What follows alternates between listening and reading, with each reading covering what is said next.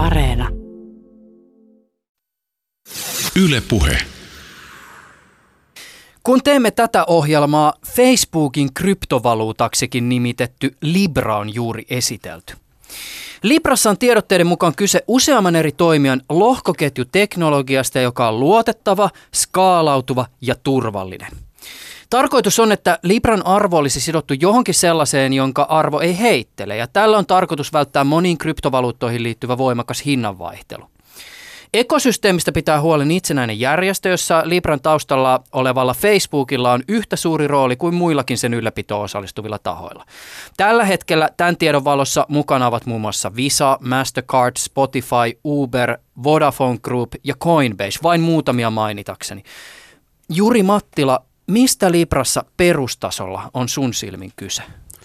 No ensinnäkään ei pidä niin kuin rajoittua ajattelemaan, että Libra olisi pelkästään joku tämmöinen niin kuin, valuutta tai, tai maksujärjestelmä, vaan, vaan itse asiassa niin kuin, tämän Libran omien materiaalien mukaan tässä on niin kuin kyse tällaisesta tietokannasta ohjelmoitaville resursseille. Et tota, äh, ehkä niille, jotka on Ethereum-järjestelmän, tai niin kuin se on heille tuttu, niin, niin ehkä jotain sen suuntaista kohti ollaan menossa, mutta tota, sen perusteella, mitä tässä nyt näillä, näillä tiedoilla tiedetään, niin, niin kyllä tässä aika kaukana ehkä vielä ollaan siitä, että minä tai sinä niin kuin maksettaisiin sähkölaskumme, sähkölaskumme tuolla Facebookissa, että aika paljon pitää vielä tapahtua tässä. No potentiaali tähän liittyen, jota voi maalailla, on ainakin tosi suuri, koska vaikka tietysti me maksamme jotkut lähes päivittäin tai useamman kerran päivässä digitaalisissa ympäristöissä, niin siihen liittyy tietysti tiettyjä haasteita ja, ja jokin sellainen järjestelmä, joka kattaisi ikään kuin ihmisen kaikki arkielämän tarpeet, niin se varmasti monen elämää ja arkea helpottaisi. Sä oot omassa työssäsi perehtynyt digitaalisen talouden tutkimukseen ja siinä yhteydessä sä oot pyrkinyt määrittelemään aika tarkasti juuri sen, mitä kryptovaluutat, lohkoketjuteknologiat tai hajautetut tilikirjat eli DLT-teknologiat on ja ymmärrykseni on, sanois mä väärässä, mutta et aika harva itse asiassa käyttää lohkoketjuhuumassa – niitä termejä niin tarkasti kuin sinä, joita he puheessaan viljelevät. Siis sun käyttämän määritelmän valossa mä haluaisin nyt ensinnäkin kysyä se, että onko Libra lohkoketjuteknologia tai ylipäätään kryptovaluutta?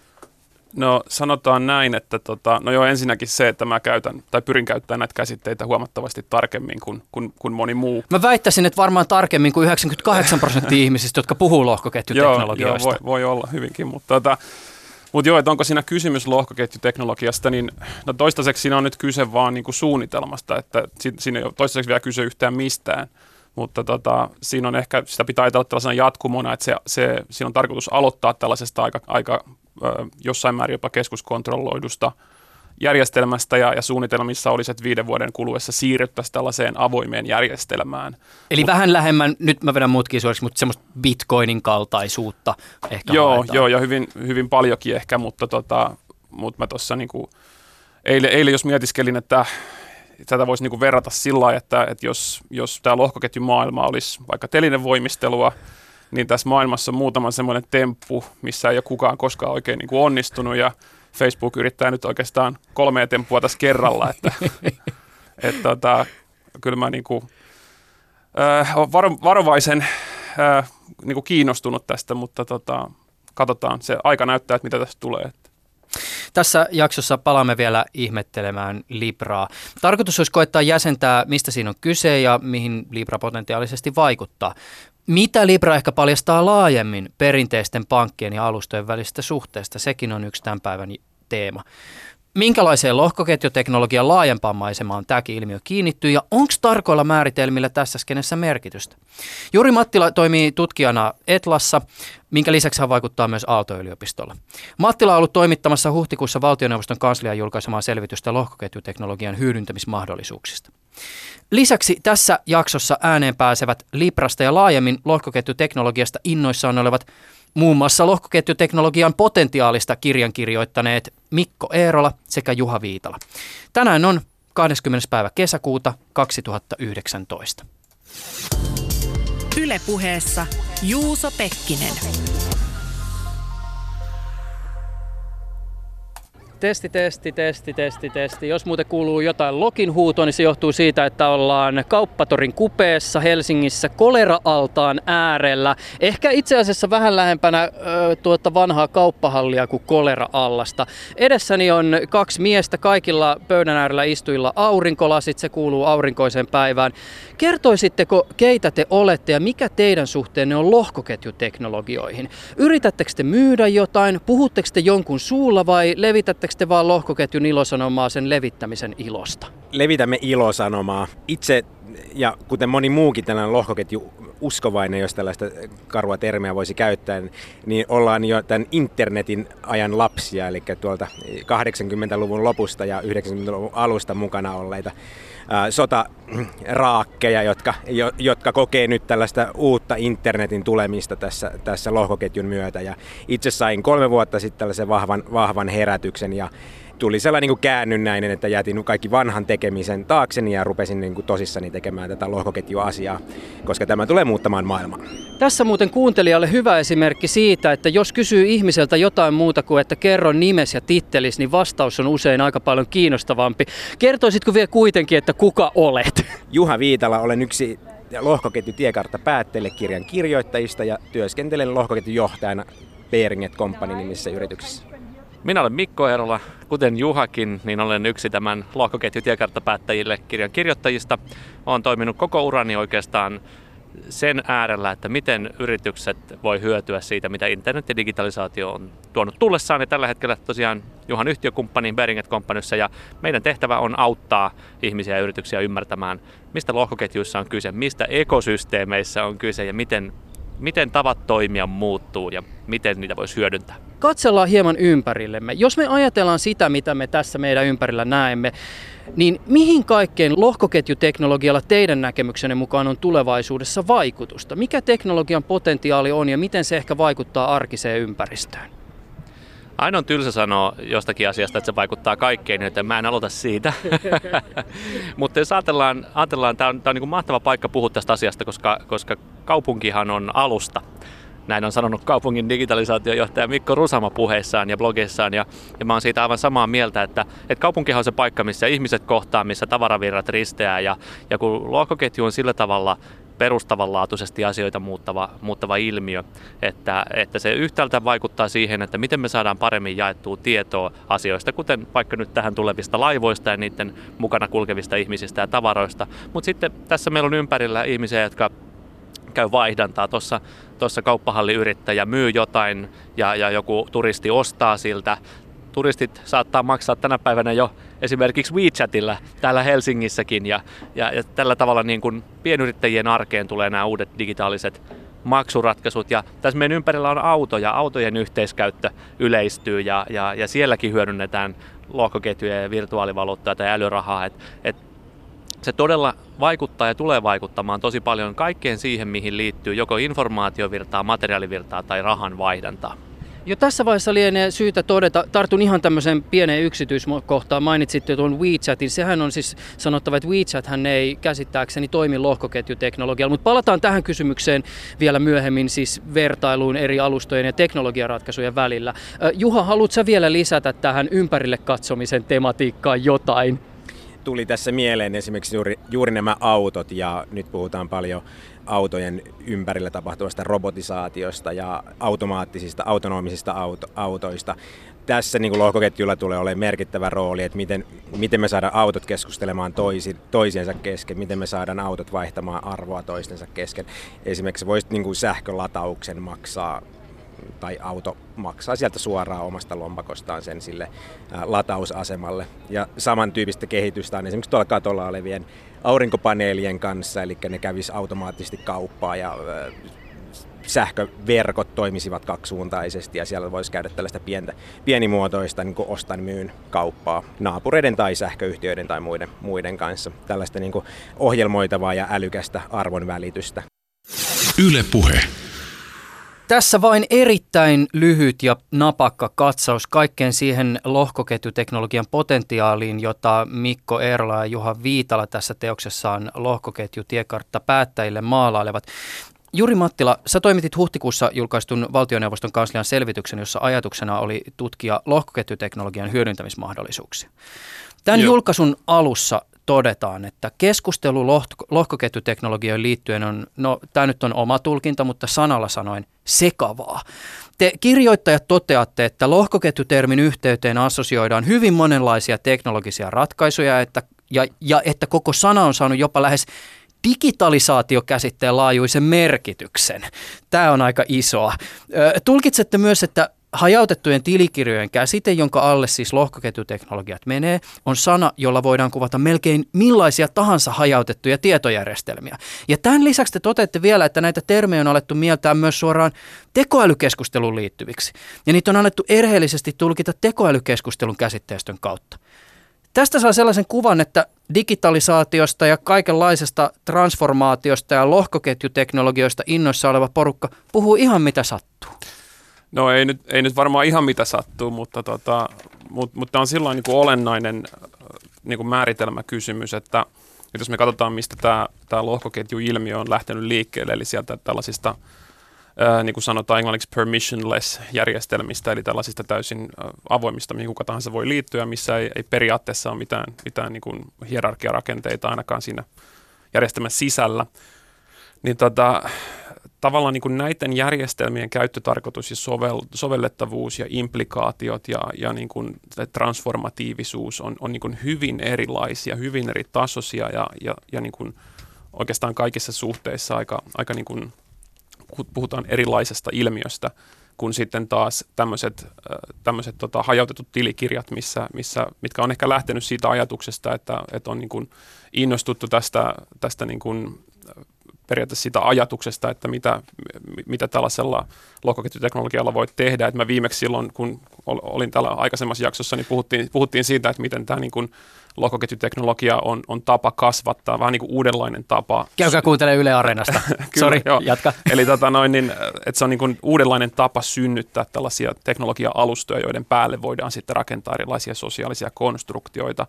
Että, ja tämä niin kuin sitten tavallaan tietysti herätti kiinnostusta ja vuosien myötä sitten tultiin siihen, että, että yritykset kiinnostu siinä määrin, että halusi ikään kuin implementoida tai ottaa sen käyttöön omissa tällaisissa arvon, niin kuin, ä, tota, arvon luomisen rakenteissa ja organisaatiorakenteissa. Ja, ja se tietysti niin kuin, ä, aika vaikeasti sillä tavallaan on istutettavissa, ä, koska, koska jos me ajatellaan yritystä, niin yritys on itsessään jo tämmöinen yhteistoiminnan tapa, yhteistoiminnan organi, organisoimisen mekanismi, ja, ja sellaisena niin kuin tavallaan nämä on vaikeasti yhteensovitettavissa, mutta sitten, sitten syntyy ajatus tästä tosiaan, että okei, okay, ruvetaan niin muokkaamaan tätä ja, ja, tota, ja näin.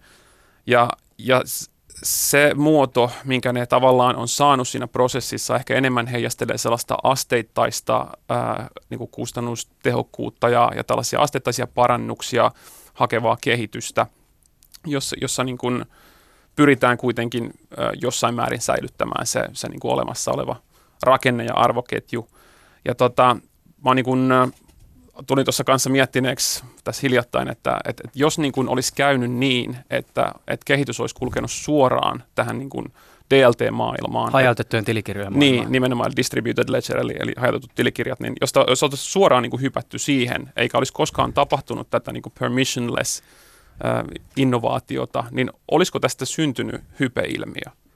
Et, et se on niin mielenkiintoinen kysymys, koska, koska jos me ajatellaan ylipäänsä sitten, että 2000-luvun alussa ja, ja niin kuin ennen tätä lohkoketjuilmiöä, niin puhuttiin digitalisaatiosta ja edelleen puhutaan toki digitalisaatiosta, mutta loppupelissä aika harva itse asiassa on niin pysähtynyt miettimään, että mitä se digitalisaatio on, koska digitalisaatiohan ei ole sitä, että, että asiat niin muuttuu digitaaliseen muotoon, vaan se on nimenomaan integraatiokehitystä.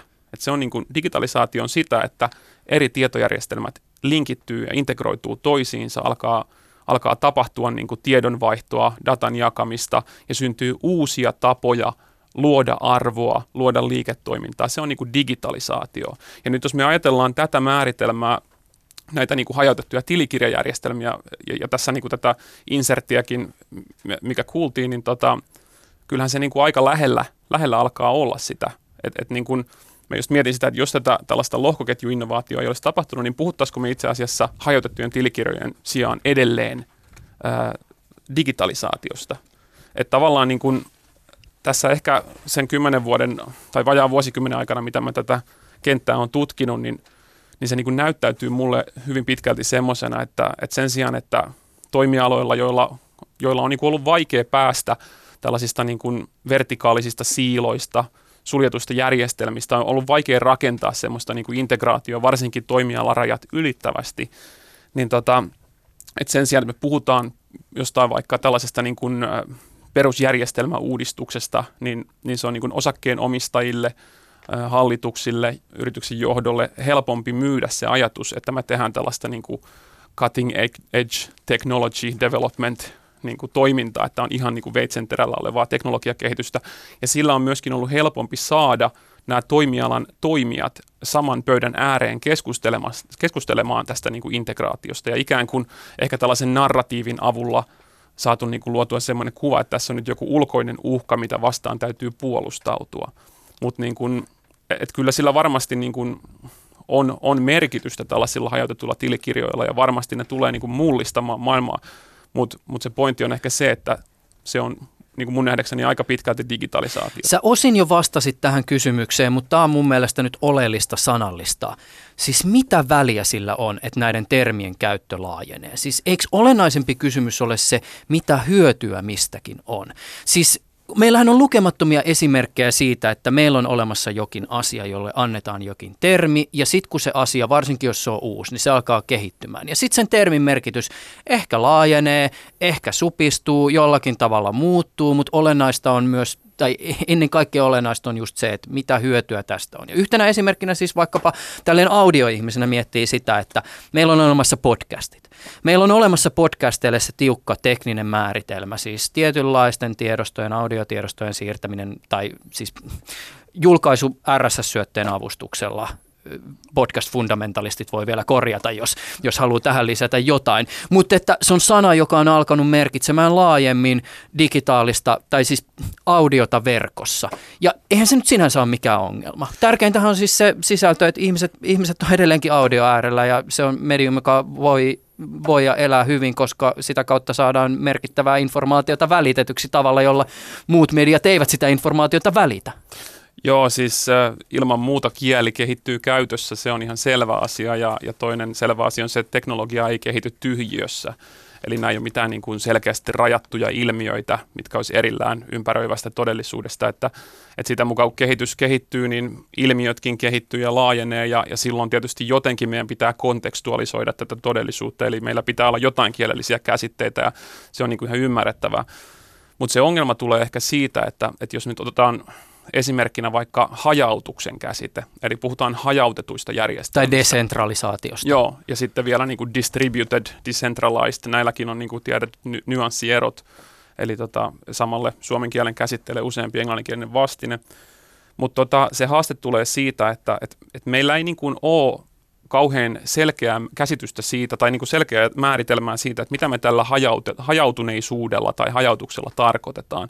Ja, ja tässä alkaa tulla niitä ongelmia sitten, että kun me puhutaan eri asioista, me käytetään tätä tällaista niin kuin hajautuksen niin kuin mystiikkaa, että kun se on hajautettu, niin se on jotenkin parempi, se on sitä sun tätä. Ja, ja sitten kun me ollaan lähetty tässä ilmiössä sieltä niin kuin Bitcoin-tyylisten lohkoketjujen maailmasta, niin siellä se hajauttaminen tarkoittaa niin kuin aika pitkälti, oikeastaan voisi melkein sanoa jo täysin eri asiaa kuin, kuin monissa muissa yhteyksissä, missä me nykyään puhutaan niin kuin hajautuksen hyödystä. Et varsinkin näissä tällaisissa niin kuin yritysmaailmassa, niin kuin otetaan tämä Libra nyt, ehkä mennään siihen vielä myöhemmin mm. tarkemmin, mutta hyvä esimerkki niin kuin siitä, että kun lukee näitä Libran, eli tämän Facebookin, tämän tota, maksualustan, tämän, tämän kokonaisuuden materiaaleja, niin, niin siellä niin kuin välittyy sellainen kuva, että sillä hajautuksen käsitteellä niin kuin ja sillä retoriikalla markkinoidaan sitä vähän niin kuin eri tahoille eri tavoin ja yritetään yhteenvetää niitä intressejä, että et, et niin kuin näille konsortion jäsenille, kun sinne yritetään saada myös muita toimijoita mukaan ylläpitämään sitä järjestelmää, niin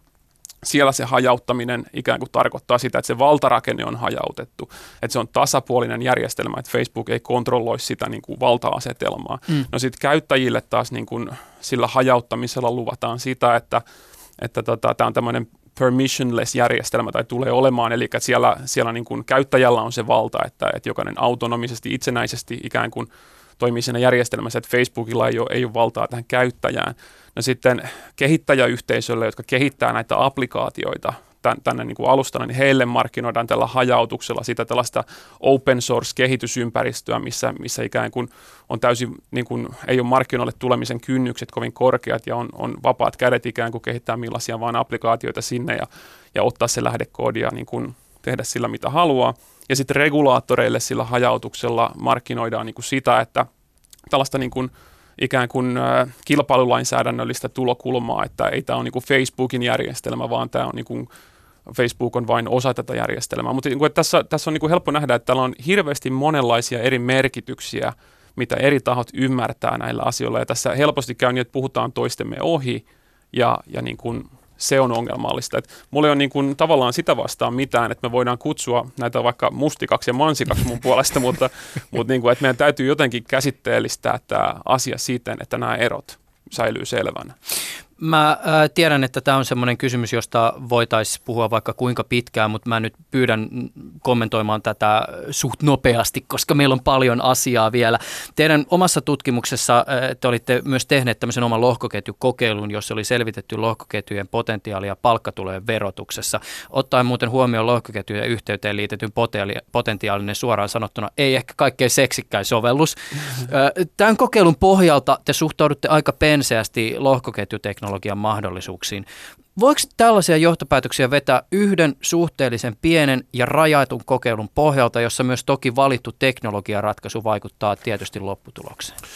No toki niin kuin teknologiaratkaisut vaikuttaa, vaikuttaa aina siihen, että kun me puhutaan tästä kokeilusta, niin me puhutaan tietysti yhdestä, yhdestä kokeilusta. Joka tässä, tässä tapauksessa oli tehty Ethereum, Ethereum, ymmärtääkseni Ethereumin kaltaisen lohkoketju-teknologian päälle. Joo, joo siinä, siinä oli siis koodattu tämmöinen niin kuin, äh, tämmöinen aika, aika suppea demo, mutta siis joka tapauksessa, että konkreettisella. Me ollaan aikaisemminkin siis näissä meidän tutkimushankkeissa niin kuin todettu se, että jotta me pysytään vetämään tällaisia makrotalon, äh, makrotason päätelmiä, johtopäätöksiä tästä ilmiöstä, niin meidän täytyy niin kuin tavallaan liata kädet ja mennä sinne konepellin alle niin kuin itse kehittämään. Mutta voiko täällä tehdä kattavia johtopäätöksiä tämän tyyppisellä kokeilulla? Äh, no siis sikäli kun mä nyt olen määritellyt tämän jaottelun tässä, niin ehkä, ehkä mä sanoisin, että kyllä mä edelleen on aika, niin kuin, aika tota, pessimistinen sen suhteen, että, että tällaisissa niin kuin, yhteyksissä sitä voitaisiin käyttää. Joskin täytyy nyt sanoa, että, että esimerkiksi tämä Libra-alusta, mitä Facebook on nyt tuomassa, niin ainakin näiden markkinointimateriaalien perusteella niin heidän visio on se, että he olisivat niin tällaiseen hyvin samantyyppiseen järjestelmään tässä päätymässä, eli tällaiseen Ethereumin kaltaiseen. Eli siinä mielessä niin kuin tämä tämä teknologian valinta tässä niin kuin selvityksessä niin kuin on, on kuitenkin mun nähdäkseni perusteltu. Mutta tota, mut tietysti koskaan ei tiedä, että mitä, mitä joku keksii ja kehittää. Mutta tässä esimerkiksi ää, tässä insertissä, poikien insertissä kuultiin niin kuin siitä, että et, et tavallaan tämä että sähköautojen lataus voitaisiin voitais maksaa niin kuin lohkoketjuperusteisesti. Ja tässä ilmeisesti viitattiin meidän, meidän niin kuin aikaisempaan tutkimukseen, missä me Fortumin kanssa kaksi ja puoli vuotta – niin kuin pilotoitiin tällaista konseptia. Ja, ja tota, et, et, et niin kuin paperi, tässä on monesti se kyse siitä, että paperilla ne asiat näyttää hyvältä, mutta sitten kun oikeasti ruvetaan tekemään sitä kehittämistä, niin, niin tota, kyllä ne, siellä tulee, tulee monesti aika, aika haastavia ongelmia vastaan. Että. Palataan nyt Helsingin kauppatorin suunnille, jossa istuimme lokkien ympäröimänä merituule humistessa Mikko Eerolan ja Juha Viitalan kanssa. Nyt lasken hetkeksi mikrofonin pöydälle, nimittäin kansiosta täytyy kaivaa jotain. Olo on muuten kuin jossain amerikkalaisessa elokuvassa, jossa yhtäkkiä isketään dramaattisesti joku dokumentti päähenkilö eteen ja pyydetään jotain kommenttia. Mulla on tässä edessäni valtioneuvoston selvitys ja tutkimustoiminnan julkaisusarjan huhtikuussa 2019 julkaistu lohkoteknologian hyödyntämismahdollisuudet palkkatulon verotuksessa selvitys. Ja täältä löytyy Juri Mattilan tämmöinen määritelmä, jossa hän on lähtenyt jäsentää sitä, että miten lohkoketjuteknologia ja hajautetut tilikirjat teknologiana eroavat toisistaan. Te olette varmaan nähnyt tämän paperin. No joo, tästä voisi tietenkin lukea tarkemmin, että mitä, mitä tässä on ajettu takaa. Itselle tulee ajatuksia, että ää, kaikki oikeastaan lohkoketjuteknologia ja ää, tähän liittyvät teknologiat on, on tavallaan kuuluvat tähän hajautettuihin tilikirjoihin ja tai hajautetun tilikirjan teknologioihin. Eli lohkoketjuteknologia on vain yksi, yksi tapa, tapa tehdä asiaa.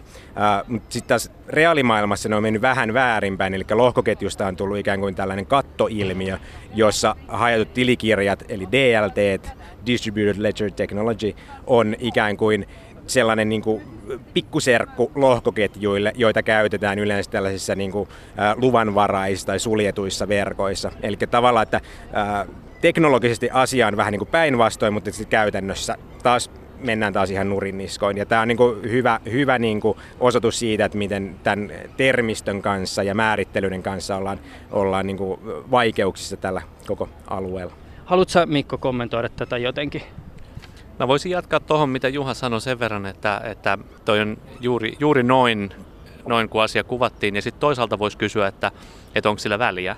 Et, et, mitä väliä on sillä, että, että mikä on näiden, näiden käsitteiden keskinäinen äh, suhde, kumpi, ku, niin kuin taksonomia, kumpi, kumpi kuuluu kumpaan ja, ja näin, koska Tässähän on ilmiönä kyse, kyse desentralisaatiosta, eli, eli hajautet, hajautetusta toiminnasta, hajautetuista järjestelmistä, mutta myös siitä, että, että, että tapa, millä, millä tuotetaan palveluita ja asioita, hajautuu. Siinä on paljon toimijoita mukana siinä, siinä isossa ekosysteemissä tuottamassa jotain palvelua tai ostamassa sitä.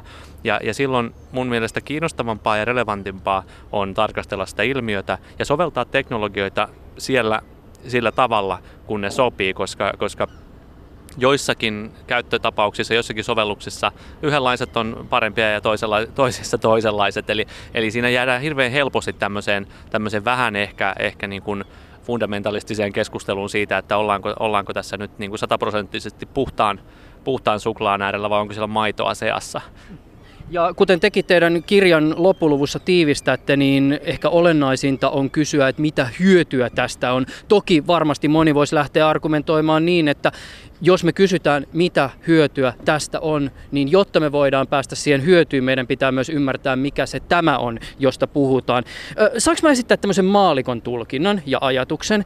Ainakin itselle Kela-lohkoketjusta myytiin alun perin bitcoiniin kytkeytyviä ideaalien kautta. Siis nämä on olleet esimerkiksi riippumattomuus instituutioista, desentralisaatio ja avoimuus ja tietysti turvallisuus näiden toteutuminen on tiukasti Bitcoinissa sidottu nimenomaan siihen tekniseen toteutukseen.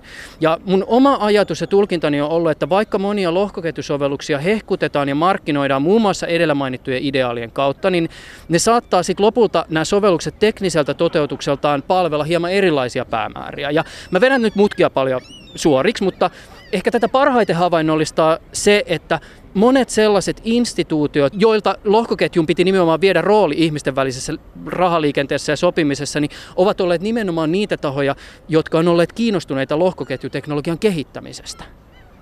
Toi pitää täysin paikkansa ja, ja, ja ylipäätänsä, ylipäätänsä jos ajatellaan, ajatellaan nyt vaikka vaikka Suomessa yhtä tunnetuimmista esimerkkeistä, eli asuntokaupan ekosysteemejä, jossa pankit ja rakennusliikkeet ja kiinteistövälittäjät eli joukko välikäsiä periaatteessa tuon määritelmän mukaan on yhdessä rakentanut alustan, lohkoketju tai hajautettua teknologiaa hyödyntävän alustan, joka, joka nimenomaan palvelee koko sitä, sitä toimialaa, niin, niin se on mun hyvä, hyvä esimerkki siitä, että, että meillä voi olla yhtäältä hyvinkin, hyvinkin tämmöinen utopistinen visio yhteiskunnasta ilman kansallisvaltioita ja instituutioita, joka, jota sitten tietyt teknologiat mahdollistaa, ja toisaalta me voidaan tuoda sitä samaa samaa teknologista viitekehystä ja ajattelumallia erilaisiin suljettuihin ympäristöihin. Ja, ja, ja se, että kuinka paljon pitää olla hajautusta, kuinka paljon pitää olla kryptografiaa ja tämmöistä murtamattomuutta, tietoturvaa, on aina suhteessa siihen, että mikä on sen toimi, toimivan yhteisön sisäinen luottamus. Koska jos vaikka, vaikka pankit keskenään luottaa riittävästi toisiinsa, niin silloin tarvii vähemmän suojautua siltä, että joku tulee kvanttitietokoneella hakkeroimaan sen ketjun ja enemmän miettiä, että miten tästä saa mahdollisimman skaalautuvan ja joustavan. Ja se on aina, aina tämmöistä niin kuin harmaan sävyjen optimointia käyttötapaukseen nähden. Ja sen takia sen tyyppinen ajattelu, jossa, jossa lähdetään siitä, että pitää olla joko sataprosenttisesti jotain tai sitten ei mitään. Ja tämmöinen binäärinen tai polarisoitunut ajattelu ei se toimi juuri missään, ei se toimi tässäkään. Yle Puhe. Haluatko Juri Mattila äh, tiivisti kommentoida vaikka sitä, että oletko lohkoketju fundamentalisti? No siis mä oon ihan samaa mieltä tietysti siitä, että täytyy mennä niin kuin se ongelma edellä näissä kehityshankkeissa, että se, se nähtiin jo niin kuin vuosia sitten, että se, se toimintatapa, että tässä on, niin kuin, tässä on vasara, mitä sillä voi naulata, niin, niin se, se ei niin kuin oikein toimi. Että totta kai se on näin, näin että niin kuin se järjestelmäkehityksessä pitää mennä se ongelma, ongelmakenttä edellä, mutta, mutta tietysti tässä niin kuin nyt tässäkin kuultiin nyt se, että tavallaan sitä hajauttamisen niin kuin retoriikkaa, että siihen, siihen hirveästi vedotaan. Ja, tota, ja että aikaisemmin puhuttiin hirveästi tästä niin kuin lohkoketju hajautetut tilikirjat jaottelusta, mutta ehkä niin kuin, mä sanoisin, että nykyisellä ehkä jopa olennaisempi on tämä hajautetut tilikirjat, digitalisaatio, jaottelu, että mm. tavallaan niin kuin, että voitaisiko me niin kuin puhua vain alustoista ja digitalisaatiosta, että, että muuttuisiko mikään tavallaan. Et, on, en tiedä, mielenkiintoisia kysymyksiä, ei, ei ole niin helppoja vastauksia. Mennään vähitellen kohti Libraa. Käytetään tässä nyt hövelisti termiä kryptovaluutta, tai todennäköisesti käytän tällaista termiä, ymmärrättekö se nyt sitten ainakin toistaiseksi tässä laajassa merkityksessä. Mä olin äh, tähän liittyen yhteydessä Suomen Pankin asiantuntijana toimivan Aleksi Krymin suuntaan ja pyysin kommenttia nykytietojen valossa siitä, miten Krym tulkitsee Libraa kryptovaluuttana regulaation näkökulmasta. Ja Krymin alustava tulkinta oli se, että Libra näyttäisi tämän hetken tiedon valossa ylittävän perinteisen, siis aika tarkasti säädellyn maksupalvelun tarjoajan roolin. Ja mikäli näin on, niin palvelu vaatisi ainakin täällä Euroopassa ja Suomessa, todennäköisesti Yhdysvalloissakin, astetta raskaampaa luvitusta ja myös regulaatiota. Haluaisit sä kommentoida, tai onko sulla jotain kommentoitavaa Juri Mattila tähän nimenomaan sääntelykysymykseen?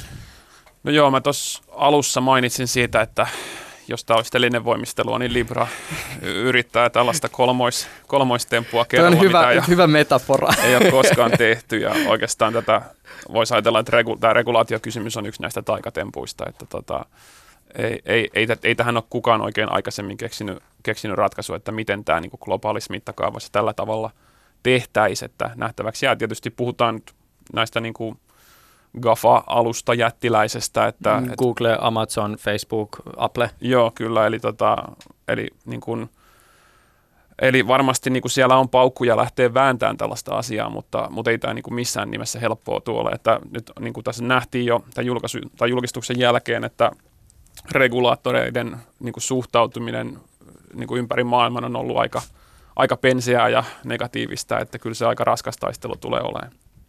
Tähän äh, Gryminkin äh, lausuntoon kommenttia hetken kuluttua tuot kauppatorin suunnalta. Ennen sitä keskustelemme kuitenkin Mikko Erlan ja Juha Viitalan ensireaktioista Libran julkistamiseen. Vapaa sana. Mitä ajatuksia teissä heräsi, kun Facebookin kryptovaluutaksi tituleerattu ratkaisu viimein julkaistiin? Te olette varmaan jo ainakin pintapuolisesti kerinyt sekkaa niin sanotun white paperin. Joo, tätähän on tietysti odotettu. Tästä on pitkään, pitkään puhuttu ja, ja on tiedetty, että tämmöinen on tulossa ja, ja eilinen tai tämän ohjelman ulos tullessa toissapäivä, jolloin, jolloin, jolloin tämä julkistus tapahtui, niin olihan se, se oli merkittävä päivä ja itselle tuli semmoinen fiilis, että, että aika harvoin sitä on ollut reaaliajassa todistamassa jonkun näin fundamentaalisesti asioita eteenpäin vievän tai mullistavan asian lanseerausta. Ja, ja tähän niin kuin samaan hengenvetoon täytyy sanoa, että paljon on vielä niin kuin olettamuksia siihen, että, että tämä tämä uutta Libra-valuuttaa hallinnoiva yhteenliittymä pystyy kaiken sen lunastamaan, mitä he tässä nyt lupaavat teknologisesti ja hallinnollisesti ja muuten, mutta olettaen, että he pystyvät, niin silloinhan tässä on kyse aivan valtavasta mullistuksesta, joka tulee vaikuttaa meidän kaikkien elämään ihan, ihan mielettömästi. Ja, ja, ja itse on valinnut olla asiasta pääsääntöisesti innoissani ja, ja samaan aikaan sitten ammatillisesti utelias, eli, eli että mitä se oikeasti mahdollistaa ja tarkoittaa ja mihin se tulee vaikuttaa ja miten, jotta pystyisit myöskin mielekkäästi tästä asiasta antaa neuvoa.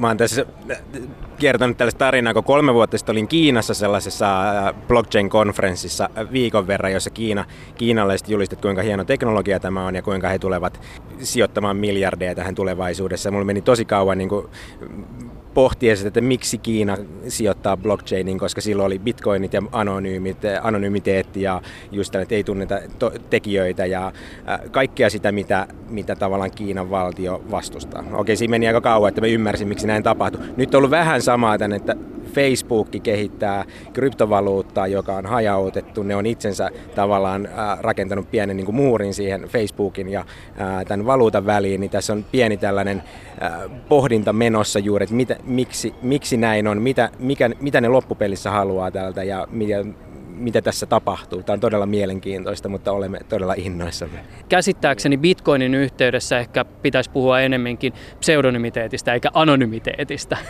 Se on siis selvää, että Facebook haluaa integroida nämä maksupalvelut yhä tiiviimmin osaksi omaa infransa. Näin on jo aikaisemmin tehneet isommassa mittakaavassa nämä Kiinankin vastaavat teknologiajätit, mutta yksi hyvä kysymys on tietysti se, minkä takia Facebook on päätynyt sellaiseen teknologiseen ratkaisuun kuin se on nyt tuonut julki. Siis ottamatta kantaa tarkempiin termien määrittelyihin, miksi kryptovaluutta, miksi lohkoketju? Siis eikö nämä maksamiseen liittyvät toiminnallisuudet olisi voinut toteuttaa jollain muullakin teknologialla? Ja tehdäänkö tässä nyt asioita vaikeamman kautta, jotta voidaan vaan sanoa, että ollaan hypessä mukana? Mitä te tästä ajattelette? Tuossa äsken mainitsin tämän, tämän Kiinan ja aikaisemmin tuli WeChat, WeChat puheeksi ja WeChat Pay, että Kiinassahan on aika hyvä, hyvä esimerkki tällaisesta noin miljardin ihmisen yhtenäismarkkinasta, jossa on yksi valuutta ja, ja tämän päälle rakennettu mobiilinen maksujärjestelmä on korvannut hyvin pitkälle käteisen ja, ja oikeastaan ostokäyttäytymisen ja ostotavat, että ihmiset, ihmiset suunnittelee WeChatissa, kommunikoi WeChatissa, maksaa WeChatissa, kaikki tapahtuu WeChatissa. Tällaista samanlaista yhtenäistä markkinaa ei ole muualla maailmassa. Että jos me ajatellaan, ajatellaan Facebookia, niin se on varmaan noin 190 valtiossa toimii noin sadan yhtä monen eri valuutan ja regulaation kanssa ja kieliryhmiä ja kaikkien muiden kanssa. Itse näen ainakin, että Facebookilla on, on vahva tavoite päästä tällaisen samanlaiseen yhtenäinen, yhtenäinen markkina-ajatuksen, että heillä on yksi valuutta, mitä ne voi reaaliaikaisesti siirtää ympäri, ympäri tätä heidän ekosysteemiä todella matalilla ä, toimintakustannuksilla ja transaktiokustannuksilla mennä niin kuin askeleen lähemmäs sitä tavoitetta, mitä, missä niin kuin Kiina, Kiina on ollut jo. Ja saada tällainen markkinahegemonia luotua, luotua tämän heidän palvelun ympärille. Ja tähän on hyvä jatkaa vielä, vielä siitä, mikä, minkä itse asiassa tämä, tämä Libra-julkistus on ottanut yhdeksi ihan kärkiviestikseen, mikä on tämä, että maailmassa on edelleen 1,7 miljardia ihmistä, joilla ei ole pankkitiliä. Ja, ja ne on jakautunut aika, aika ympäri maailmaa kehittyvissä maissa tietysti, tietysti pääsääntöisesti. Ja, ja se, nythän me on nähty Venezuelan tapauksessa, että tilanteessa, jossa, jossa kansallinen valuutta menettää, menettää arvonsa, niin, niin esimerkiksi siellä virtuaalivaluutoista on tullut sitten käytännön vaihdannan väline ja, ja myöskin arvon, arvon säilymisen väline, niin tässä on vähän samantyyppinen pyrkimys, että tarjotaan ratkaisu, joka, joka ei vaadi perinteistä pankki- tai luottokorttijärjestelmää. Mutta edelleenkin siis, mä en ole ihan varma, että vastasitteko te kumpikaan vielä tähän kysymykseen just, että miksi tämä teknologia?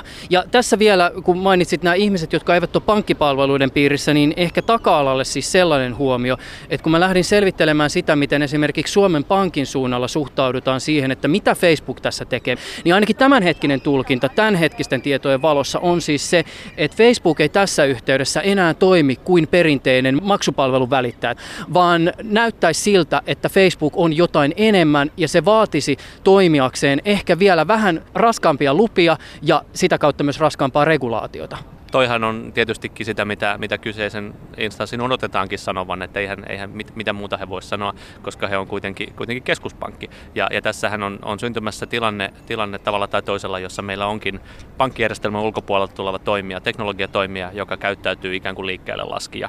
Ja silloin ensimmäinen reaktiohan on se, että jos olet liikkeelle laskija, niin silloinhan se pitää reguloida kuin liikkeelle laskija. Ja tämä on yksi esimerkki siitä, miten, miten kun digitalisaatio etenee ja, ja, ja maailman liikakäytetyn sana disruptio iskee, joku tulee perinteisen toimijakentän ulkopuolelta ja ohittaa perinteiset pelisäännöt ja alkaa tarjota palvelua. Tästä on esimerkkejä niin taksialalta kuin hotellialalta, Airbnb ja kaikki nämä, nämä että et, et noinhan se disruptio tuntuisi menevän. Ja, ja seuraava vaihe on se, että että van, vanhat toimijat reagoi ja regulaattorit reguloi ja kaikki ihmettelee ja, ja pölyn hälvennyttyä sitten, sitten nähdään, että mitä oikeasti tapahtuu. Että toihan tekee tästä mielettömän kiinnostavan ja, ja mullistavan, koska jos tässä olisi kyse vain siitä, että, että joku tekee vähän, vähän erilaisen PayPalin, niin ketä se kiinnostaisi? Tässä tulee väkisin, väkisin mieleen kaksi kaksi esimerkkiä menneisyydestä. Kun Netflix tuli, ttuli Suomeen, niin, niin Maikkari legendaarisesti toivotti uuden kilpailijan tervetulleeksi ja, ja, ja vähän ehkä uhittelikin, uhittelikin omalla vahvalla valta-asemallaan ja, ja, ja muistaakseni Nokiakin toivotti Applen kyllä markkinakilpailua mahtuu tyyppisesti. Eli, eli, eli se on aina, aina kun tämmöinen uusi toimija tulee, niin, niin se miten, miten perinteiset toimijat reagoivat on mielenkiintoista ja, ja, ja, ja tässä esimerkiksi jos, mihin tämä välittömästi vaikuttaa, niin, niin totta kai tämän tyyppisiin pankkien tai rahansiirtopalveluihin, kuten pivot ja siirrot ja mobile payt, koska, koska nehän on tällä hetkellä se de facto tapa esimerkiksi Suomessa kuluttajien keskenään siirtää rahaa tai maksaa pienyrittäjälle vaikka Esplanadin puistossa kahvista. Eli, eli semmoisiin se vaikuttaa välittömästi, mutta se, että, että monenko asuntolainat siirtyy, siirtyy nyt Libraan tässä niin kuin lähitulevaisuudessa, niin, niin, niin mä uskon, että siellä sitä niin kuin housujen tutinaa samalla tavalla tapahtuu tällä hetkellä. Mä palaan vielä nyt tähän teknologiakysymykseen. Eli minkä takia tässä piti tuoda ulos nimenomaan kryptovaluutta tai lohkoketjujärjestelmä? Lohkoketjujärjestelmä on, on nyt ensimmäistä kertaa sellainen teknologia, jolla tällainen, tällainen niin kuin noin monen kansallisvaltion valuutan ja regulaation ylimenevä järjestelmä voidaan, voidaan niin kuin teknologisesti rakentaa. Sori mä keskeytän, mutta se WeChat toimii edelleenkin tuossa meidän niin kuin selän takana. WeChatissa on yksi kieli, yksi, yksi markkina, yksi, yksi, yksi toimija. Ja tässä on tosi tärkeää myös tällaisia niin kuin PayPalin ja WeChatin kaltaisia tavallaan yhden jättiläisen oman arvoketjunsa tekemiä maksujärjestelmiä. Niitähän on paljon ja ne on kaikki oikeastaan perustunut tähän. Tämä desentralisaatio ja lohkoketju ekosysteemit tuo sen, että tässä niin yhdessä eri markkinan toimijat rakentaa tätä järjestelmää ja ne pystyy silloin myös rakentamaan se hallintomalli, jossa ne yhdessä, yhdessä hallinnoi tämän tekemistä ja tämän niin kuin eteenpäin vientämistä, jolloin se, jolloin se teknologia ja sen hallinto ovat molemmat hajautettuja ja ne tavallaan tukee ja mahdollistaa toistensa toiminnan. Juha vei muuten sanat suusta. Halusin vaan ehkä vielä tuosta nostaa ja alleviivata sitä, että eikö niin, että Bitcoin-tyyppinen absoluuttinen desentralisaatio tarkoittaa sitä, että kaikki noodit on mukana tässä hallinnoinnissa ja tässähän meillä on tämmöinen desentralisaatio niin kuin light tietyllä tavalla, eli, eli on haettu varmaan aika syvällisen pohdinnan kautta sitä balanssia, että missä kohtaa ollaan riittävän hajautettuja, jotta voidaan sanoa, että ollaan hajautettuja ilman, että tarvii olla täysin hajautettuja. Et mä tulkitsen tätä niin. Jos ajatellaan vaikka yrityksiä täällä Suomessa tai Euroopassa, mikä teidän ajatuksenne on siitä, miten Libraan pitäisi orientoitua ja miten varmistua siitä, että sen Suomesta mahdollisuuksista saa kaiken irti? Miten me omia asiakkaitamme ja yhteistyökumppaneita tässä neuvotaan toimimaan, niin, niin tätä asiaa kannattaa, kannattaa tarkastella aika perinpohjaisen analyyttisesti, koska nyt kun tämä ilmiö on näin tämmöinen, voisi sanoa seksikäs ja kiinnostava ja, ja tästä tulee paljon juttuja olemaan erilaisissa sekä medioissa että, että muualla, esimerkit nostetaan aika helposti aina tästä kuluttajien välisestä rahaliikenteestä. Mutta se, mikä jää usein huomioimatta, on se, että tässä on syntymässä myös yritysten välinen arvonvaihdanta ja automaatioalusta, johon, liittyy oma ohjelmointikieli, johon liittyy tähän lohkoketjuilmiöön olennaisesti kuuluvat älysopimukset, mitkä on erittäin voimakas väline automatisoida liiketoimintaprosesseja. Ja, ja tässä on se vaara, että yritykset tarkastelee tätä uutena kuluttajamaksuvälineenä, mutta ei näistä muista näkökulmista. Ja, ja sen takia me, me kannustetaan tämmöiseen hyvinkin niin kuin analyyttiseen asian seuraamiseen, että tämä pitäisi olla nyt agendalla ja, ja tälle pitäisi dedikoida aikaa ja, ja kaistaa niin, että, että tämä käydään läpi eri näkökulmista. Ja sitten tätä tulisi seurata jatkuvasti siihen asti, kun tämä lanseerataan, koska todennäköisesti tullaan vielä näkemään ja kuulemaan muutoksia siinä, että miten se sitten ihan oikeasti tulee markkinoille ja mitä kaikkea se silloin sisältää ja mitä tulee seuraavaksi. Ja, ja kyllähän, kyllähän tota, suomalaisilla yleensä on semmoinen erityis, erityisominaisuus, että me tullaan vähän, vähän niin kuin pitkin hampain näihin uusiin, uusiin juttuihin mukaan. On sitten, on sitten kyse verkkokaupasta kansainvälisesti, jos ajatellaan, että vaikka niin kuin Amazonin marketplace-alustaa, niin suomalaiset on löytänyt sen verran myöhään verrattuna vaikka ruotsalaisiin. Ja, ja, ja näissä kaikissa ilmiöissä on ollut tämmöinen tietynlainen niin kuin varovainen suhtautuminen ja meidän kirjassa kirjassa haastateltu Mika Lammi Kouvola Innovationista äh, sanoi mainiosti, että Suomessa odotetaan sitä, että joku kympinuutisten loppukevennyksessä kertoo, että miten tähän asiaan tulisi suhtautua, niin, niin tavallaan tässä on parempi olla proaktiivisen ja aktiivinen ja utelias. Ylepuheessa Juuso Pekkinen kirja, joka tuossa mainittiin, on siis lohkoketju tiekartta päättäjille teos ja äänessä olivat muun muassa kirjan kirjoittamiseen osallistuneet Mikko Eerola sekä Juha Viitala. Täällä studiossa kanssani on Juri Mattila. Mattila on perehtynyt digitaaliseen talouteen, hän toimii tutkijana Etlassa. Minkälaisia ajatuksia sulla heräs, ainakin tuosta näppäilyn näpyttelystä, muistinpanojen kirjoittamisesta päätele vaikka ja mitä?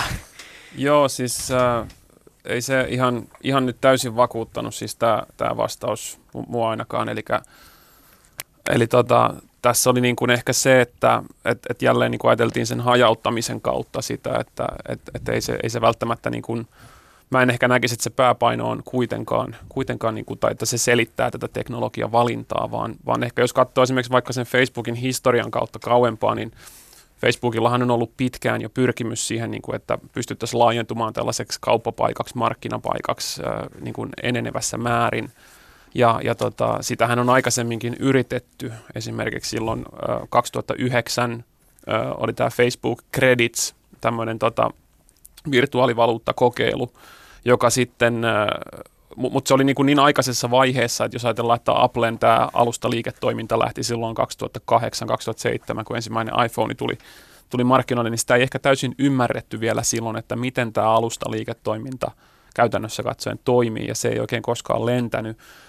Mutta niin kuin, kyllä, kyllä mä olisin niin kuin, lähtisin siitä olettamuksesta, että kyllä Facebookilla varmaan on muitakin niin kuin lähtöjä tähän, tähän tota, maksamisbisnekseen, että ei tämä, ei tämä välttämättä ole se ainoa, ainoa tota, viritys, mikä tässä on päällänsä.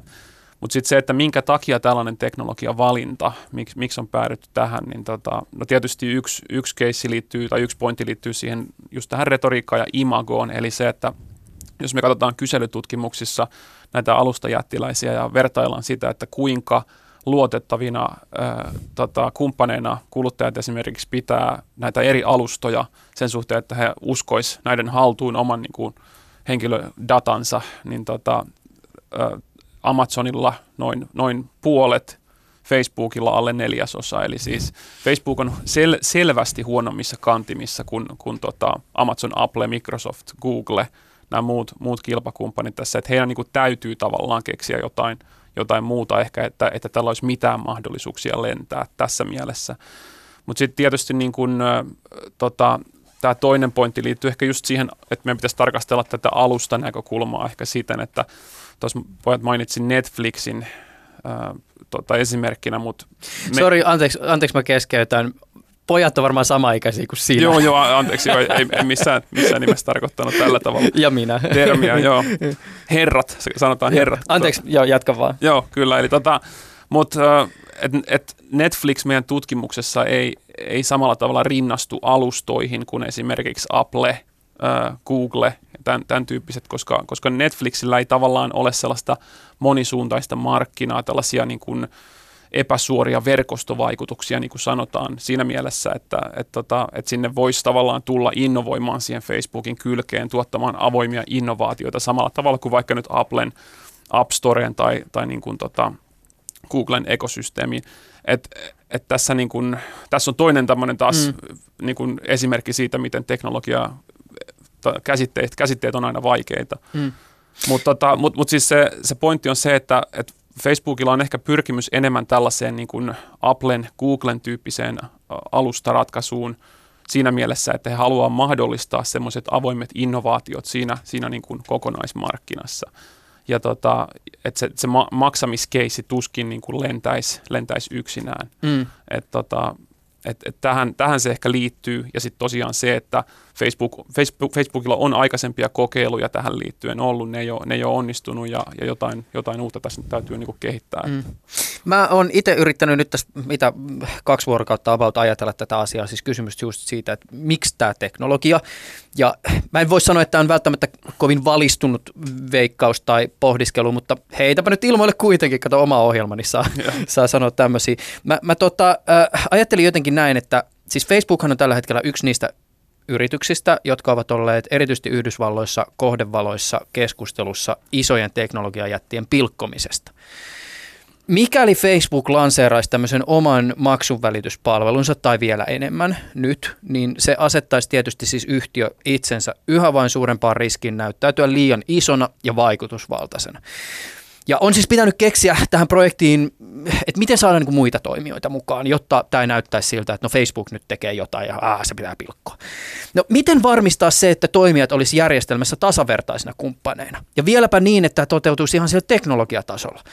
No rakennetaan tämmöinen no nyt se taas tulee se sana, hajautettu ratkaisu, ja käytetään hyväksi tai inspiroidutaan ainakin lohkoketjuteknologiasta ja hajautetuista tai hajautetuista tilikirjoista. Ja sitten kaupan päälliseksi saadaan vielä tämä annos tätä mediaseksikkyyttä. Herättääkö tämä yhtään mitään sussa? Äh, kyllä, siinä, kyllä siinä varmaan on ihan pointti, niin kuin tuossa mä alussa sanoin, että, että sillä hajautuksen retoriikalla pyritään vetoamaan myös regulaattoreihin. Että nähtäväksi tietysti sitten jää, että onko tämä järjestelmä oikeasti sitten loppuviimein sillä tavalla hajautettu, kun tätä nyt tässä, tässä ajatellaan, että tässä esimerkiksi yhtenä toisena näistä taikatempuista, mitä tuossa alussa mainitsin, on, on tämä niin sanottu stablecoin-järjestely, eli se, että tätä, tätä valuuttakomponenttia yritetään vakauttaa tällaisella niin kuin vakausvarannolla, jota sitten tämä, tämä yhdistys tai, tai Libra Association mm. Rekisteröity Sveitsiin. Niin, että se niin kuin kontrolloisi sitä, mutta, mutta, mutta tavallaan niin kuin tässä on tässä on monta semmoista palikkaa just, mitkä keskenään on aika haastavia yhteensovittaa. Et, et jos mietitään just sitä, että tää olisi, tästä olisi tulossa tällainen permissionless järjestelmä, niin sitten se, että miten se tavallaan se valuuttavarantokomponentti kytketään mm. tähän tällaiseen aidosti hajautettuun järjestelmään. Et mä oon aika skeptinen sen suhteen, että tuleeko siitä oikeasti tällaista niin kuin hajautettua järjestelmää. Mä vielä äh, alleviivaan tämän erikseen, kun se on nyt parin otteeseen tullut vähän niin kuin sivulausessa esille. Siis ainakin nyt näissä white paperissa, joita tämän Libran tiimoilta on tullut ulos, niin ja tämä tulee vähän tälle epämääräisesti, mutta et väläytetään tämmöistä mahdollisuutta, että nythän se menee siis sillä tavoin, vedän taas mutkia suoriksi, ei mennä sen enempää tekniikkaan, mutta että nämä toimijat, jotka nyt tämän jä, jä, järjestössä vaikuttaa tähän Libraan, niin ne ovat niitä, jotka hallinnoivat sitä, miten tämä käytännössä toimii ja miten se raha tai arvo tai sopimukset siellä järjestelmässä liikkuu. Mutta tiekarttaan on vilautettu sitä mahdollisuutta, että jossain vaiheessa tämä avattaisiin vähän niin kuin tämmöiseksi bitcoinin kaltaiseksi järjestelmäksi, jossa sanois mä väärässä, mutta et, et, et, tavallaan niin kuin se päätäntävalta ja sen koko systeemin hallinta olisi ikään kuin kaikkien sitä käyttävien tahojen käsissä. Joo, siis siinä on annettu tämmöinen ikään kuin tämmöinen lupaus siitä, että viiden vuoden kuluessa alkaisi tämmöinen siirtymä, siirtymä kohti tällaista uh, permissionless-järjestelmää, eli ahierarkista järjestelmää, uh, mutta tota, käytännössä katsoen tässä vaiheessa kellään ei oikein ole selvää, selvää niin kuin käsitystä siitä, että miten se käytännössä edes, edes tapahtuisi. Että, et, et niin kuin, ja sitten niin, no tästä, tämä, tämä ei ole niin kuin helppo, helppo paketti Joo, kyllä. Ja me ei tiedetä niin kuin tässä vaiheessa kaikkea. Voimme vain spekuloida, tulkita, ehkä analysoida ja, ja huomenna kaikki voi olla toisin. Menee ja tiedä. Mutta t- tässä on tietysti tämä laajempikin viitekehys. Miten sä Juri äh, Mattila jäsenät tätä kysymystä, jossa siis alustojen ja pankkien välillä selvästi tapahtuu nyt paljon asioita? Vähän haetaan myös niin paikkoja ja asemia suhteessa toisiinsa. Sä olit viime vuoden syksyllä kirjoittamassa tämmöistä Etlan raporttia, jossa pohdittiin just nimenomaan pankkeja, niin kuin te itse sanotte, alustatalouden ristitulessa. joo, joo, raflaava otsikko. Eli Joo, eli siis tässä on tietysti jonkin aikaa povattu tätä finanssialan alan disruptiota, ja tässä nyt jos katsotaan erityisesti just tätä maksamista, niin, niin on niin hyvä ymmärtää se, että maksupalvelut lähtökohtaisesti on sekundäärisiä, eli tois, toisarvoisia kukaan ei Niille mene, itseisarvoa. Niin, että kukaan ei yleensä mene verkkopankkiin tekemään verkkopankin maksuja, vaan sen takia, että se on niin kuin jotenkin niin hauskaa tai viihdyttävää. että, että yleensä ne on niin kuin keinoja, päämääriä päästä niin kuin, tai keinoja päästä mm. muihin päämääriin, eli tällaisiin primääripalveluihin. Mm. Ja tota, tässä on niin kuin tavallaan ollut nähtävissä se, että, että nyt kun nämä alustajättiläiset, ä, Alibabat ja Amazonit ja muut tarjoaa tällaista niin kuin primääripalvelua, niin, niin heidän on itse asiassa aika paljon helpompi integroida se maksujen välityskerros siihen heidän palveluarkkitehtuurinsa. Ja, ja niin kuin se, mitä me on nähty, että se sitten myös monesti tuotetaan täysin niin kuin maksuttomasti siinä, siinä niin kuin muun palvelukonseptin ohessa. Mut, et niin kuin finanssia... Oot sinne sitten pankki, joka nostaa jatkuvasti palvelumaksuja. Niin, että nimenomaan, että finanssialalla on ollut pitkään tämä ajatus siitä, että kun tämä digitalisaation integraatio tai millä käsitteellä tätä nyt halutaan kutsuakaan sitten että kun se etenee, niin tota, että, että se tarkoittaisi, että nyt kun Euroopan komission tämä toinen maksupalveludirektiivi sääntelee, että pankkien täytyy avata nämä rajapinnat, jotta niin kuin muut ulkoiset toimijat pääsee käynnistämään maksuja ja muuta, niin ehkä sielläkin vähän näkyy sitä ajatusta, että et, et ajatellaan, että se tarkoittaa sitä, että muut toimijat tulee pankin alustalle toimimaan. Mutta tota, se, mitä me nyt nähdään tässäkin tämän Libran osalta, että ei se, ei se välttämättä niin kuin kulje siihen suuntaan se kehitys. Mm. Että tota, nähtäväksi jää. Tämä on tietysti super iso aihe, mutta tätä ovea tähän liittyen voisi ihan pikkasen raottaa. Miltä tämä dynamiikka näyttää, jos katse suunnataan vaikkapa sinne Kiinaan, jossa isoilla teknologiajäteillä on todella kokonaisvaltainen ote ihmisten arkeen kytkeytyvien palveluiden kautta? Joo, siis se, nimenomaan se WeChat WeChat-esimerkki on mielenkiintoinen siinä suhteessa. Se on että... siis tämä siis Kiinan Facebook tai se ykkös äh, Messengeri tai WhatsApp, mitä ikinä haluukaan käyttää, johon on siis kytketty ihan älyttömästi paljon muitakin toiminnallisuuksia kuin vain se, että viestitään kaverille ja lähetetään hauskoja giffejä. Joo, eli, eli tässä niin kuin se ero just tällaisten länsimaisten GAFA-alustojen, eli nämä Google, Apple, Facebook, Amazon – ja sitten kiinalaisten alustojen, eli, joo, eli Baidu, Alibaba, Tencent, niin niiden välillä on semmoinen olennainen ero, että nämä kiinalaiset alustat harjoittaa tämmöistä niin sanottua platform business group strategiaa. Eli siinä, missä Euroopassa ollaan aika niin kuin vertikaaleissa vielä, vielä näissä alustatoiminnoissa, että et Facebookilla, okei, okay, että se on aika, aika pitkälti siinä niin kuin sosiaalisen median alustassa, Amazon on aika pitkälti siinä niin kuin logistiikassa ja verkkokaupassa ja näin, niin, niin Kiinassa se ei mene oikeastaan sillä vaan siellä tota, nämä toimijat pyrkii kasvattaa niin kuin hyvin tällaisia laaja-alaisia ylitoimiala rajat ylittäviä tällaisia kokonaisuuksia, jotka sitten niputetaan tällaiseksi yhdeksi kokonaisuudeksi. Ja se tarkoittaa sitä, että, että, että siellä niin kuin pystytään hyödyntämään huomattavasti laajemmin dataa esimerkiksi just koneoppimisen pohjana ja näin poispäin. Mutta myös se tarkoittaa sitä, että tämä maksupalveluiden niin kuin se, se maksujen välityksen palvelukerros, kun se integroidaan siihen kokonaisuuteen, niin se, niin kuin se ansaintapotentiaali on, on hyvin erilainen. Jos me katsotaan sitä, että mistä kiinalaisten alustojen ansainta tulee, mistä eurooppalaisten, tai no Euroopassa nyt meillä nyt hirveästi alustoja on, mutta jenkkialustojen ansainta tulee, niin, niin tota, kyllä se niin kuin näyttäytyy hyvin erilaisena. Et kiinalaiset on onnistunut val, valjastamaan sen maksujen välityskerroksen ikään kuin sinne ansainnan lähteeksi. Ja, ja tota, tässä mä, mä, mulle tuli sellainen ajatus, että ehkä tässä vähän Facebook yrittää sitä samaa, mitä, mitä Tencent ja, ja Alibaba on niin kuin onnistunut, onnistunut siellä päästä tekemään, mutta mut se ongelma on siinä, että se markkina on niin erilainen, että, että tässä nyt jo Facebook antoi lupauksen siitä, että, että, tota, että, että me ei niin kuin, että, että he ei tule yhdistämään tätä, tätä finanssidataa tai tätä niin kuin maksudataa tähän sosiaalisen median dataan, niin tota, se, että pitääkö se lupaus, koska se on niinku se, mistä se arvo siellä Se oli jopa eka asia, mitä ne kertoo tästä joo, asiasta. Joo. Että joo, ei syytä huoleen, ne tietää se eka ajatuksen, voiko noihin luottaa Mark Joo, just näin.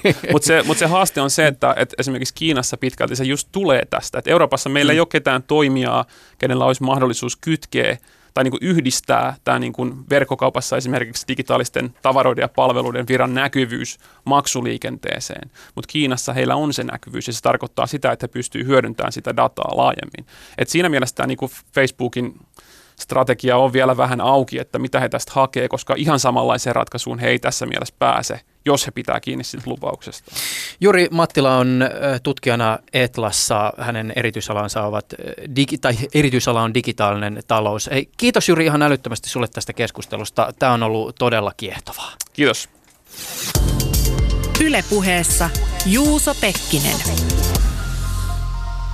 Äänessä tässä jaksossa olivat myös Mikko Eerola ja Juha Viitala. Ja, ö, minä toivotan tässä vaiheessa sinulle hyvä kuuntelija oikein hyvää kesää. Kiitokset ihan älyttömästi tästä keväästä tai tästä tuotantokaudesta. Paljon on tullut palautetta, kiitos jokaisesta viestistä. Toivottavasti sisältö on kelvannut. Palataan taas uusien jaksojen kanssa syksyllä asiaan. Saa toki tässäkin vaiheessa vielä pistää sähköpostia kesän aikana juuso.pekkinen.yle.fi, jos on jotain kysyttävää, erimielisyyksiä, ajatuksia. Ohjelmaideoita, niitäkin saa pistää tulemaan. Kiitos kaikille vieraille. Mitä vielä, ketä kaikkea pitää kiittää kiitos puheessa. Ei muuta kuin ensi kertaan.